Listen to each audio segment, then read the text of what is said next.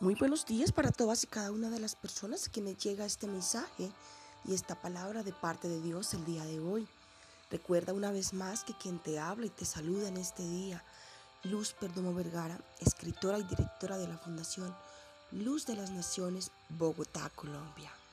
Hoy quiero saludar a todas y cada una de las personas a las que cada día llega esta palabra, quiero bendecir sus vidas, quiero elevar una oración de manera puntual por ustedes, para que sean guiados por el Señor, para que el amor y la misericordia del Padre, del Hijo y del Espíritu Santo siempre esté en medio de sus vidas, que a pesar de todo lo que puedan estar viviendo en estos tiempos, en medio de sus hogares, de sus ministerios, en medio de sus proyectos empresariales, de la obra de sus manos.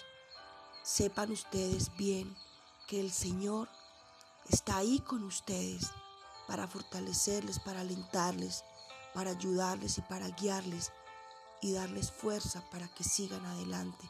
Confíen y aférrense al Rey de Reyes y Señor de Señores, porque nadie que estableciendo su confianza en Dios será defraudado.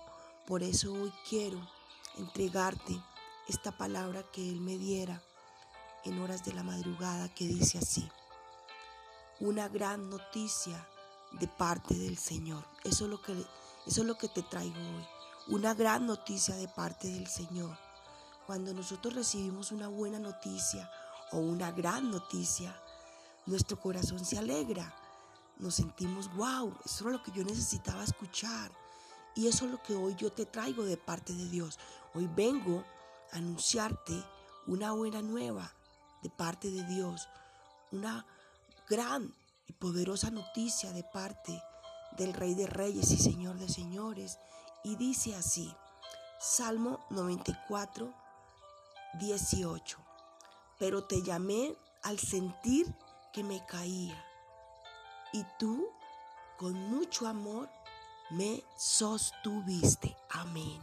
Es una palabra hermosa, preciosa, que simplemente refleja y manifiesta el amor incondicional de Dios.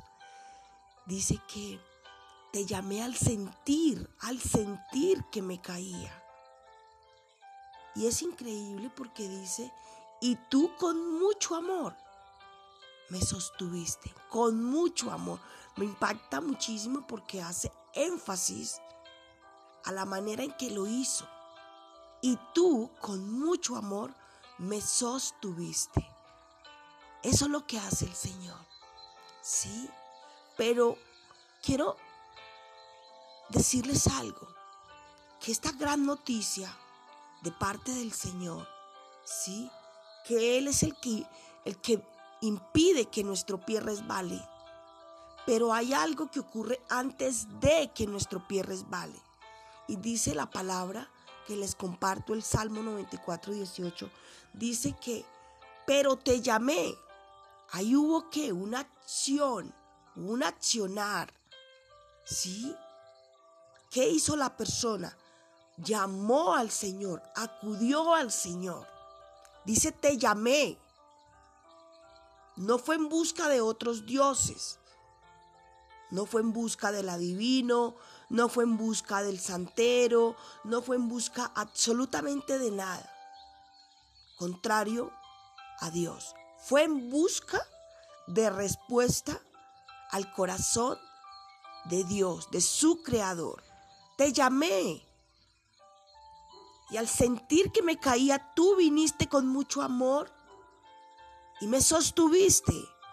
Sí, Él vino a sostener. Él vino a sostenerle. El mismo Dios. Pero muchas veces las personas no acuden al Señor. Las personas buscan socorro y ayuda en la fuente equivocada. Y es ahí donde para Dios es muy difícil venir a qué? ayudar, las personas dicen, si Dios existiera, ¿por qué muere tanto tanto niño en, en, la faz de la tierra de hambre? ¿Por qué en el África las personas se mueren de hambre? ¿Por qué en la India las personas se mueren de hambre? ¿Por qué tanta muerte? ¿Por qué tanta destrucción? ¿Por qué? ¿Por qué? Y se preguntan el por qué y el por qué. La respuesta a ese por qué en el África se mueren de hambre, en la India, ¿por qué tanta destrucción? ¿Por qué sucede lo que sucede? es porque Dios no es el Dios de esos países. Por ende, todos sabemos bien lo que dice la palabra de Dios. ¿Qué dice? Yo estoy a la puerta y llamo. Toco la puerta de tu corazón. Si tú me abres, yo entro. Dios es un caballero. Él nunca va a venir a la vida de alguien de manera abrupta de manera abusiva. Aunque si Él quisiera lo haría porque Él te diseñó, Él te creó, Él te dio vida aún desde antes de nacer. Él sopló hálito de vida en el vientre de tu madre. Y si Él quisiera lo haría, pero es un Padre tan amoroso, tan respetuoso que no lo hace. Entonces todos se preguntan, ¿y por qué tanta destrucción? La destrucción se debe a que la idolatría trae como consecuencia destrucción. La idolatría desata guerra, división, odios, rencores. Cuando hay idolatría en el corazón del pueblo, eso es lo que desata. Pero cuando Dios es el Dios del pueblo, de la iglesia, de las naciones de la tierra, es diferente. Por eso Vemos lo que vemos porque Dios no es el Dios de estas personas. Por ende, Él no puede hacer nada. Por ende, Él queda con las manos prácticamente atadas y no puede ayudarlo. Pero cuando nosotros clamamos a Él, cuando nosotros buscamos su ayuda, como dice Jeremías 33:3, clama a mí y yo te responderé te mostraré cosas grandes y ocultas que tú no conoces. Cuando clamamos a Él, Él viene inmediatamente. El salmista lo sabía y él dijo que, pero te llamé al sentir que me caía y tú con amor me sostuviste. Y dice el Salmo 121.3, lo mismo, dice que Él no dará tu pie al resbaladero ni se dormirá el que guarda de ti. El Señor, cuando tú acudes a Él, Él viene en ayuda, en respuesta. Él no dará tu pie al resbaladero. Él te cuidará, Él te protegerá de las trampas, de las acechanzas, del cansancio, de todo lo que es el mundo tiene para hacer que tú caigas y te desvíes del camino que es Jesucristo. Es así que recuerda que no caerás, porque el Señor está, ha estado y estará contigo.